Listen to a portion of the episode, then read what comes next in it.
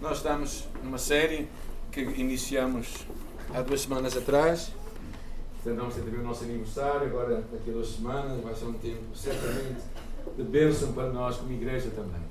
Hoje vamos falar acerca deste tema de, na carta aos Coríntios, primeiro aos Coríntios, capítulo 1, versículo 18, até ao capítulo 2, versículo 5, que fala acerca ah, da, dos sinais de uma igreja viva, que é o poder de Deus que se manifesta na sua fraqueza. Igrejas são lugares onde a fraqueza tem que ser notada para que o poder seja de Deus. É sobre isso que vamos falar hoje, não é? Por isso, se achas uma pessoa forte, poderosa, capaz, sábia, és bem-vindo esta tarde, porque é mesmo para ti que eu vou falar. Uh, é uma passagem muito, muito interessante, porque o apóstolo Paulo, nesta nesta parte da Escritura, fala quatro vezes do poder: o poder de Deus, o poder da cruz, o poder de Cristo, o poder do Espírito Santo. E na segunda carta aos Coríntios, ele também continua a falar disto. Ele disse em 2 Coríntios 4: Temos, porém, este tesouro, está a falar do seu corpo, em vasos de barro, para que a excelência do poder seja de Deus e não da nossa parte. E em capítulo 12 ele diz: E eu, o Senhor, me disse: A minha graça basta, porque o meu poder se aperfeiçoa na fraqueza. O poder de Deus se aperfeiçoa onde? Na fraqueza. Por isso, boa vontade, antes me gloriarei nas minhas fraquezas, a fim de que sobre mim repouso o poder de Cristo. Vamos ler esta passagem, porém, juntos, está bem? Capítulo 1, versículo 18. Diz assim: Certamente a palavra da cruz, 1 eh, Coríntios 1, 18. Certamente a palavra da cruz é loucura para os que se perdem, mas para nós somos salvos, poder de Deus. Versículo 19: Pois está escrito: Destruirei a sabedoria dos sábios, aniquilarei a inteligência dos instruídos. Versículo 20: Onde está o sábio? Onde está o escriba? Onde está o inquiridor do século? Porventura não tornou Deus louca a sabedoria do mundo? Visto como na sabedoria de Deus o mundo não a conheceu por sua própria sabedoria, aprova Deus salvar os que creem pela loucura da pregação. Porque tanto os judeus pedem sinais, como os gregos buscam sabedoria. Nós pregamos a Cristo crucificado. Escândalo para os judeus, loucura para os gentios.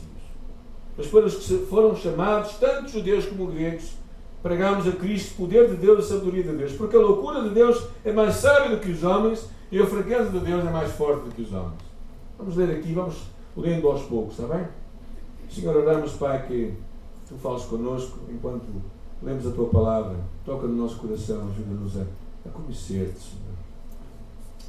E a realmente conhecer o Teu poder. Em nome de Jesus. Ah, todos nós sabemos que vivemos numa sociedade que adora o poder. Isso não é coisa no, nova. No princípio do mundo, Adão e Eva foi criado e quando se, se de repente o que é que ele disse? Se eles comessem daquele fruto, seriam semelhantes a Deus. O que é que vocês acham que eles estavam à espera de ter a sabedoria que Deus tinha? Eu acho que eles estavam por trás daquela imagem, estava tudo o que Deus tinha a nível de poder. O poder é algo ah, que toda a gente procura, uma ambição que é manifesta de várias formas. No dinheiro, na fama e na influência na vida política hoje, porque é que as pessoas querem ser presidentes? Bem, haverá muito poucos que realmente querem ser políticos. Muitos deles querem ter poder para terem influência. Ah, e o poder, realmente, lamentavelmente, não fica por aí. Às vezes, nas próprias igrejas, há luta de poder. Às vezes, até por trás de um púlpito, da oportunidade de pregar, há a luta de poder. Às vezes, por trás de denominações, quando se juntam, há a luta do poder. É um político inglês do século XIX, Lord Acton, estava muito preocupado com o poder dentro da Igreja Católica.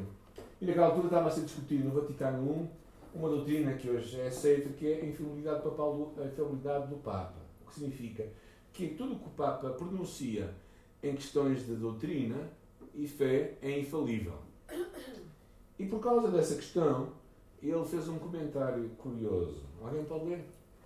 O poder poder absoluto Ela estava com medo que, quando as pessoas têm um poder absoluto, não é? nós sabemos que há grandes tiranias, o que está acontecendo em muitos países, é que quando as pessoas têm muito poder, a corrupção muitas vezes vem atrás. Então, este é um perigo, também entre, entre nós evangélicos. Muita gente anda atrás do poder do Espírito Santo. Para quê? Atos capítulo 1 diz que recebereis poder para ser testemunhas. Não é para sermos pessoas importantes, sermos pessoas influentes. E, e por isso é algo, é algo que veio desde os dias de Jesus. Jesus, por isso, numa altura, decidiu falar com os seus discípulos e lhes disse assim, desculpem, em Marcos capítulo 10 diz assim, mas entre vós não será assim. Qualquer que quer ser grande, tem de ser pequeno. Aquele que quer ser servido, tem de servir. Ou seja, Jesus tinha uma outra ordem das coisas. E muitas vezes, é, muitos, nós temos sido absorvidos muito por esta mentalidade. Um grande filósofo chamado Nietzsche, é, que viveu no século XX, é, que foi o grande precursor da filosofia nazista, e, e ele, ele, disse, ele dizia que construía um sistema todo com baixo no poder. Propunha um mundo dominado por uma, um governante autoritário e opressores, no qual não havia lugar para débeis e para enfermos. O seu ideal era o super-homem. Homens que não precisassem de nada. Por isso começou a tentar aniquilar uma série de, de gente, não é? E por isso ele depreciou muito Cristo na sua fraqueza. Porque para ele Cristo era um exemplo de tudo aquilo que um homem não pode ser. E principalmente por causa disto. Por causa da cruz. E é este o tema que o apóstolo Paulo fala aqui. O apóstolo Paulo, nesta passagem, o que ele fala basicamente é que a nossa mensagem é baseada numa fraqueza. E a fraqueza é a cruz de Cristo. Então, ele aqui dá três coisas interessantes que ele fala no versículo 20, 19, 18, 20 e 21. Ele diz: a primeira coisa, diz ele, é Deus quem toma a iniciativa. Ele diz: aprova Deus salvar os que creem pela loucura da pregação. A loucura da pregação se manifesta em que Deus toma a iniciativa para salvar os pecadores. É Deus que vem ao nosso encontro. Não somos nós que vamos ao encontro a Deus. É Deus que primeiro veio ao teu encontro, ao meu encontro, para que nós o conhecêssemos. A segunda coisa que ele fala aqui é que, é que a salvação não é somente conhecer a Deus, é nos relacionarmos com Deus. Temos um, uma relação com Deus de proximidade. E a segunda coisa, ele fala realmente que este Evangelho é realmente é louco. Porquê? Porque é simples o Evangelho. O Evangelho é tão simples que às vezes quando nós falamos acerca de Cristo a pessoas e dizemos que elas só têm que receber Jesus, elas dizem que não pode ser assim tão fácil. É fácil demais. Mas o Evangelho é assim. O Evangelho verdadeiramente não depende de ti nem de mim, depende somente, começa tudo dependendo de Deus, para vir ao teu encontro, ao meu encontro. E está manifesto aqui. Então o que ele diz aqui, claramente, é interessante, no versículo 22, a partir do 22, ele fala um pouco como Deus mostra a sabedoria através da loucura da cruz. É na cruz, com toda a sua fraqueza, que Deus demonstra o seu poder. E Paulo faz referência a isso várias vezes. Faz referência para os judeus, diz o versículo 22. O que é que eles pediam? Sinais. Eles pediam milagres. Eles pediam um Deus que intervisse, um Deus que agisse, um Deus que fizesse algo acontecer. Os judeus pediam sinais e milagres, esperavam que o Messias político chegasse para expulsar os romanos, para reinar em Jerusalém. Era essa a sua expectativa. Eles não esperavam o poder da fraqueza. Eles esperavam que Cristo viesse com o seu poderoso exército libertar os judeus. Mas o que é que o Evangelho oferece? Uma imagem patética, desculpem a expressão, de um nazareno crucificado para um judeu. Era a última coisa que o judeu esperava ver no seu Messias. É alguém que fosse a cruz. Até a palavra Messias, se vocês pensarem, o que é que vos desperta na vossa mente? Vitória ou derrota? Vitória. Então, a imagem de uma cruz não é uma imagem de vitória. Certo? À primeira vista, não é? É uma imagem de derrota. Então, os judeus ficaram completamente alucinados, estava a dizer assim. Eles não esperavam isso. Para isto, para os judeus, era inaceitável que o Messias fosse uma cruz. Para os gregos ou para os gentios, também não tinha sentido. Porquê? Porque eles esperavam sabedoria, eles esperavam compreender as coisas, as coisas de Deus. Eles, a sua ocupação era comprovar se aquilo tinha sentido ou não tinha sentido. A cruz estava reservada para criminosos. Nenhum homem livre nos tempos romanos podia ser crucificado. Um dos pensadores daquela altura, Cícero, diz assim: a cruz era algo tão horroroso que um cidadão não devia presenciar uma crucificação, nem falar sobre ela, nem ainda considerá-la na sua imaginação. Deus fez da cruz um meio para mostrar a sua sabedoria, o seu poder. Versículo 24 diz aí: Cristo, poder de Deus e sabedoria de Deus. Porque a loucura de Deus é mais sábia do que os homens e a fraqueza de Deus é mais forte do que os homens. Porquê é que nós descartamos a cruz? Porquê é que nós não queremos pensar na cruz?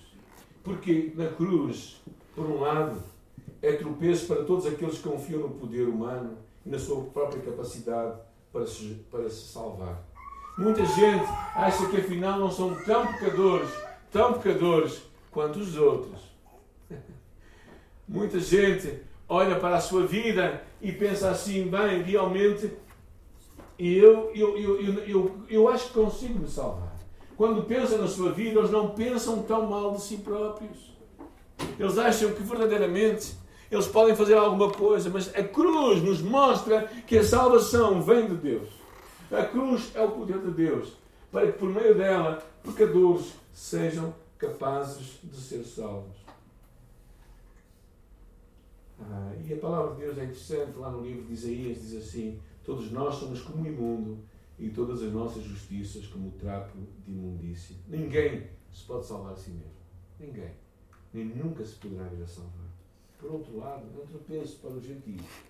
Porquê? Porque há pessoas que acham que são capazes, pela sua mente, de ser salvos. São capazes de melhorar o seu estado. São capazes de pensar de uma forma diferente. Mas verdadeiramente, a cruz não é uma fraqueza. A cruz é poder. A cruz é sabedoria. É o poder de Deus. Porquê? Porque por ela Deus pode ser Deus. Vamos pensar juntos. A cruz é a sabedoria de Deus porque Deus, para resolver o teu dilema, tem nem que resolver o dilema de Deus. Se tu tens uma dívida, pensa numa dívida que tu tens, não tens agora, mas vais imaginar ter uma dívida de 5 mil euros ao teu vizinho. O teu vizinho está a arder, precisa dos 5 mil euros. É? E de repente o que é que tem de acontecer para que as coisas ficam saudáveis? Tu podes ter com eles assim, opá, os dias têm estado mal, precisava de mais um tempo, mas a dívida fica paga. O que é que tem que acontecer? Alguém tem que pagar. Alguém tem que pagar. Alguém tem 5 mil euros? Não. Agora não. Mas alguém tem que pagar. Ou seja, aquele problema tem que ser resolvido. Não pode simplesmente perdoar, porque a dívida está lá. Quando Deus olha para ti e para mim, Ele pode nos amar. E o seu amor o que é que vai dizer? Porque eu te amo, eu vou te salvar. E a dívida que está lá? Como é que tem que nós podemos. Ah, Deus perdoa. Deus não vai perdoar.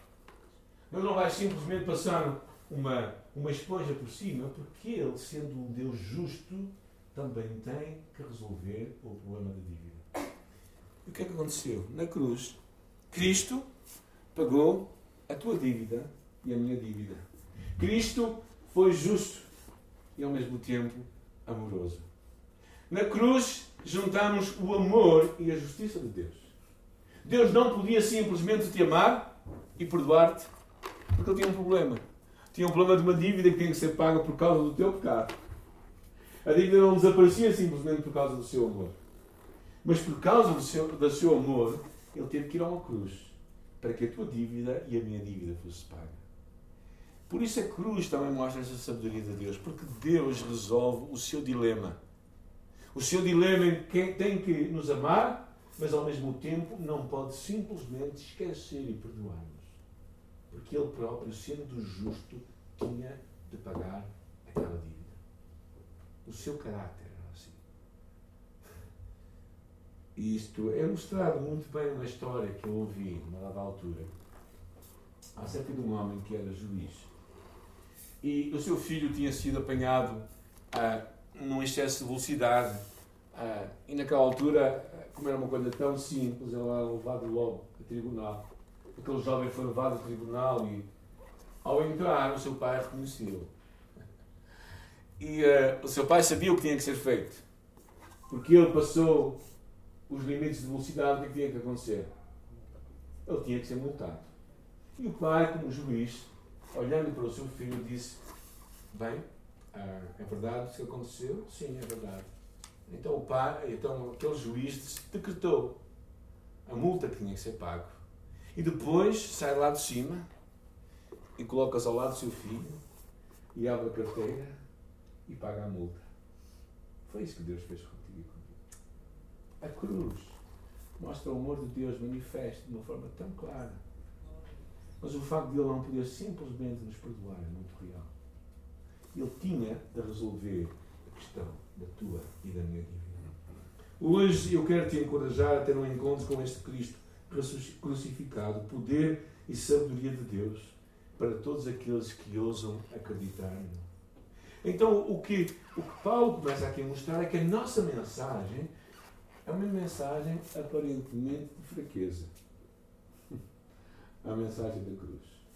A seguir, Paulo começa a falar acerca de quem recebe a mensagem. Versículo 26. Irmãos, reparem na vossa vocação, porque não foram muitos chamados sábios segundo a carne, nem muitos poderosos, nem muitos de nobre nascimento. Pelo contrário, Deus escolheu as coisas loucas do mundo para envergonhar os sábios, as coisas fracas do mundo para envergonhar as fortes. E Deus escolheu as coisas humildes do mundo e as desprezadas e aquelas que não são nada para reduzir a nada aquelas que são, a fim de que ninguém se vanglorie na presença de Deus. Mas vós sois dele em Cristo Jesus, o qual se tornou da parte de Deus sabedoria justiça, santificação e redenção, para que, como está escrito, aquele que se gloriar, glorie-se no Senhor. Paulo começa aqui a falar acerca da fraqueza daqueles que recebem a mensagem. Ele fala que não eram muitos os sábios, não eram muitos os poderosos, não eram muitos os ricos que receberam a mensagem. Ainda que houvesse pessoas importantes, e vamos ver elas um pouco mais à frente, a estratégia de Deus funciona ao contrário. Deus escolhe aquilo que não é nada para envergonhar aquilo que pensa que é alguma coisa. E aqui nós vimos três coisas que Deus traz para nós. Em Cristo Jesus, Deus nos justifica, Deus nos salva e Deus vai trazer a nossa redenção. Ou seja, o que ele está a falar é que por causa de Cristo, por causa da pessoa de Cristo, nós somos salvos. Ah, ele fala isto no versículo 30. Mas vós sois Deus em Cristo Jesus, o qual se tornou da parte de Deus sabedoria e justiça, santificação e redenção. O que é que isto quer dizer? Quer dizer que quando tu conheces a Cristo e entregas a tua vida a Cristo, tu és justo. És declarado justo. Deus não tem nada mais para te apontar, porque a tua vida está em Deus. Uma forma de ilustrar isso é tu pensares que tu és como este apontador. E quando tu olhas para este livro, pensares que este livro é Cristo, certo? Então, quando tu estás aqui, o que é que Deus vê? Deus vê-te a ti tal qual tu és. Certo? Com todos os teus defeitos, pecados. Mas quando tu estás em Cristo, quem é que ele vê primeiro? Ele vê Cristo. Justificação é isto. Deus declarou-nos justos. Deus declara que tu estás perdoado e és justo e santo, como já falamos.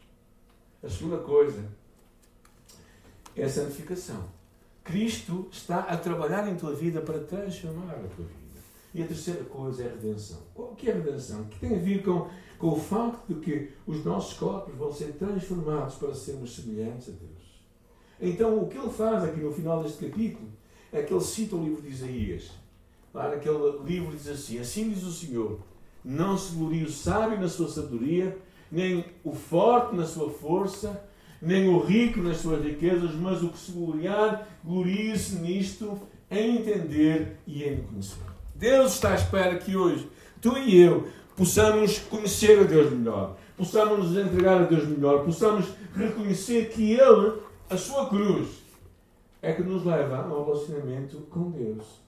E não é porque tu sejas melhor ou pior do que eu, é porque tu simplesmente decidiste teres um encontro com a cruz de Cristo. E vamos ter a oportunidade hoje de responder a esta mensagem, responder a este Deus que quer falar connosco. Agora, não nos devemos enganar. O apóstolo não afirma em momento algum que Deus não busca pessoas inteligentes ou influentes ou ricas. Não. Pensem no próprio apóstolo Paulo. O apóstolo Paulo era um homem instruído, inteligente e sábio. Era um homem verdadeiramente com muita capacidade intelectual. Havia também um homem lá em Corinto chamado Crispo. Crispo era regedor e era chefe na sinagoga local. Era um homem influente Fala-se de um outro homem chamado Gaio no livro dos Romanos, um homem rico que oferecia hospitalidade a toda a comunidade cristã naquela altura. Pensa-se que a sua casa teria um espaço, o seu, a sua parte de trás tinha um espaço onde se reunia a igreja. Possivelmente, pensa-se, por as indicações que há naquelas alturas, talvez um espaço que levava 500 pessoas. Uma casita, gente. É? Ou seja, Gaio era um homem assim. Também encontramos um outro homem, né? que era Erasto Erasto era um engenheiro civil responsável pelas obras na cidade. Ou seja, encontramos pessoas influentes, pessoas ricas, pessoas poderosas. Mas a salvação não vem por causa deles serem ricos, poderosos ou influentes. Ela vem para todos. Para todos aqueles que querem verdadeiramente se voltar para Ele. O poder de Deus só produz salvação naqueles que chegam a um ponto na sua vida que dizem: Eu preciso de Deus. Eu sou fraco perante Deus. Se alguém que é forte do ponto de vista humano quer ser salvo, tem que estar disposto a se tornar fraco. Se alguém se acha sábio, tem que estar disposto para conhecer a sabedoria de Deus. Por isso é que o Evangelho diz, Jesus disse, aquele que não receber como uma criança, não pode entrar. Uma criança. Qual a capacidade intelectual de uma criança? Ela sabe que tem capacidade para tudo, mas é uma criança. Qual o seu poder de influência? Nenhum. E é preciso sermos assim para termos um encontro com o Reino dos Céus. Cristo falava isso de uma forma muito clara. A terceira coisa que vamos ver tem a ver com aqueles que levam a mensagem, a fraqueza dos que levam a mensagem. E talvez seja uma surpresa para alguns. O que o apóstolo Paulo abre na sua própria vida. Vamos ler capítulo 2, versículo 1 até 5.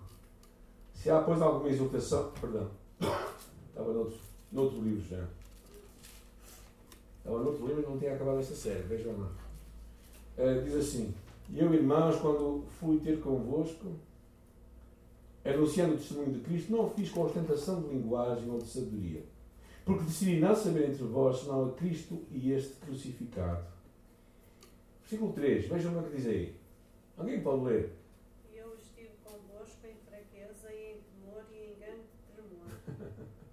Paulo esteve com eles como? Em fraqueza, em temor. Ele estava cheio de medo. Ele estava com medo. Ele fala disso. Fala numa altura que nem chegou a um certo lugar porque tinha medo e esperou que outros chegassem. Paulo não era nenhum super apóstolo. Paulo era um homem com medo. E ele mostra-se dele. Ele mostra a sua fraqueza. Hudson Taylor, um grande missionário que abriu as portas na China, ele diz: Eu vou chegar lá, ok. Todos os gigantes de Deus foram pessoas fracas. E Paulo não foi exceção. Paulo abre a sua própria vida. E ele diz aqui: Eu cheguei a vós, diz aqui, não com ostentação de linguagem. Ou seja, ele não fui lá com, com muitas palavras sábias Eu não cheguei entre vocês com um grande discurso preparado, com um livro escrito e decorado para vos falar, mas eu cheguei até vós de uma forma fraca, de uma forma vulnerável. Eu cheguei verdadeiramente. Paulo não tinha medo de admitir que tinha medo. Paulo não tinha vergonha para dizer que tinha medo. Ele abre o seu coração, abre a sua vida, ele mostra-se tal qual ele é. E verdadeiramente, uma chamada para ti e para mim é não sermos demasiado autoconfiantes, não nos acharmos demasiado autocapazes, reconhecemos a nossa fraqueza, a nossa dependência de Deus. Reconhecemos que tu e eu, por mais que estejamos preparados para o que quer que seja, precisamos da graça de Deus. E não és tu que vais salvar ninguém. Não és tu que vais levar ninguém à salvação. É Cristo, é o Espírito Santo que vai convencer. E não és tu, por mais capaz que tu sejas. Salmo diz: O Senhor não edificar a casa, em vão trabalham os que edificam. Ou seja, se não for Deus a fazer a obra acontecer, nada vai acontecer. Um médico, um certo homem, uh, disse a um médico amigo: Qual é? Ele estava a falar de um episódio que aconteceu no Velho Testamento, quando Deus tocou a juntura da coxa de Jacó. Aquela guerra que há no livro de Gênesis capítulo 32, em que Jacó luta com Deus. E Deus toca numa certa junta da sua coxa.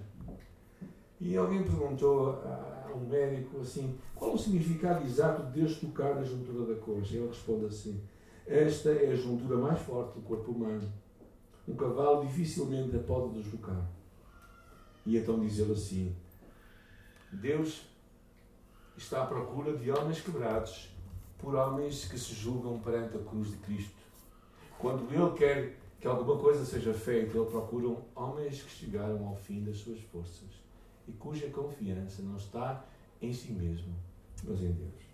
Deus está à procura hoje de homens e mulheres que não confiam em si, mas confiam no poder de um Cristo que foi à cruz. E esta é uma chamada incrível para nós percebermos a fraqueza dos homens, o poder de Deus manifesto nesta cruz. E Paulo também claramente mostra quem converte os pecadores não era um homem, não era eu com a ostentação de palavras, era Deus, era o Espírito Santo que ia mudar o coração das pessoas. Só Deus pode dar vista aos, dar vista aos cegos, só Deus pode dar vida aos mortos, só Deus pode converter um inconverso. Só Deus pode tocar no nosso coração e verdadeiramente nos chamar até Ele. Eu lembro-me de uma altura aqui na nossa igreja em que eu não fiz nenhuma chamada para pessoas se converterem-se, para virem à frente. E alguém se levanta e vem para a frente. Eu pensei, mas o que é que esta mulher vem aqui à frente fazer? E ela chega à minha frente, sem ter dito nada, sem ter feito nada, eu quero entregar a minha vida a Jesus. É Deus que faz as coisas acontecer. Não és tu, não sou eu, é Deus que tem poder para mudar. E a cruz mostra isto. A cruz mostra que aqueles que levam a mensagem têm de ser pessoas fracas, que confiam em Deus. No final, no mundo, encontramos no capítulo 24 de Apocalipse uma visão de João. E naquela visão vemos uma porta aberta do céu. O capítulo 4 fala acerca disso. Lá, se quiserem ver, lá está o trono. E no trono o trono é símbolo de quê? Poder. Certo? Quem é que se senta, quem é que se senta no trono? Os reis. Naquele trono está um cordeiro. O cordeiro de Deus. Eu digo aí no trono da eternidade reina o poder através da fraqueza. Jesus, sendo Deus, diz o livro de Filipenses, capítulo 2, não teve por usurpação ser igual a Deus, mas humilhou-se a si mesmo e se tornou semelhante a um homem. E como um homem foi a uma cruz. Que hoje haja em ti e em mim a mesma atitude que houve em Cristo. Que hoje haja o mesmo em ti e em mim. Olhando para o seu exemplo. Se és um líder numa igreja, precisamos de olhar para o Cordeiro que está no trono. E segui-lo onde quer que ele vá Precisamos de homens e mulheres que renunciam à sabedoria e poder deste mundo para que o poder de Deus se manifeste na sua fraqueza. Precisamos de homens que são imerecedores dos benefícios da cruz de Cristo. Homens que, cujo poder não é deles para salvar pessoas, mas é o poder em Cristo e este crucificado. O livro de Isaías diz assim: Em vos converterdes e em sossegardes está a vossa salvação. Na tranquilidade e na confiança, a vossa força. O que vamos fazer agora a seguir é muito simples. Eu quero te dar uma oportunidade para tu responder a esta mensagem. E como é que nós vamos fazer isso? Tu tens uma oportunidade para hoje, olhando para esta cruz, dizes assim: verdadeiramente, Cristo é o único que te pode salvar. E é verdade. Na cruz, Deus resolveu um problema grande: o problema do teu pecado e o problema da sua justiça. Ele consegue te perdoar hoje porque Cristo foi à cruz. E por isso eu te quero desafiar hoje, enquanto nós vamos cantar, a poderes tomar um passo em frente. Se nunca tiveste a oportunidade de entregar a tua vida a Jesus, se nunca tiveste a oportunidade de dizer a Jesus, Jesus, eu quero me entregar a ti, eu quero na tua cruz verdadeiramente entregar a minha vida. E de uma forma simbólica, tu podes vir aqui à frente, escrever o teu nome aqui, o teu nome aqui, e colocares ali, dizendo assim, de uma forma prática, dizendo assim, eu depois vou fechar este, este saco e vou deitá-lo fora. Pois ninguém vai ler o que está ali. É de ti, Deus. Mas se nunca entregaste a tua vida a Jesus, eu te encorajo a tomar este passo. Por outro lado, eu quero-te mais dois desafios para aqueles que querem entregar a nossa vida a Jesus. Se tu, tens, se tu achas que há alguma área muito forte na tua vida, coisas que tu dependes em ti mesmo, coisas que tu achas que és capaz, talvez Deus hoje quer te dizer assim: eu preciso que tu me entregues isso. Eu preciso, eu preciso que tu hoje fiques, sintas-te fraco para que eu seja forte em ti. E talvez tu tenhas que dizer isto a Deus, tenhas que entregar alguma área da tua vida a Deus, dizer assim: Deus, eu confio em ti, eu confio na tua cruz, porque a palavra de Deus diz que é, é loucura é loucura para os judeus e para os gregos, para os gentios. E por isso hoje podes também aqui colocar uma área da tua vida forte, coisas que tens confiado. Mas por outro lado também há outro desafio.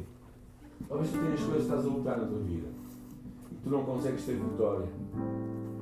Coisas que, que tu tens aguentado e tu dizes eu vou conseguir. Tu não vais conseguir. Sabe onde é que tu consegues? É aqui. É na cruz. É na cruz que tu e eu podemos conseguir vitória. É na cruz que tu e eu podemos conseguir verdadeiramente poder. Porque a cruz é de Cristo. E nós simplesmente nos chegamos a ela e dizemos: Eu confio em Ti. Plenamente.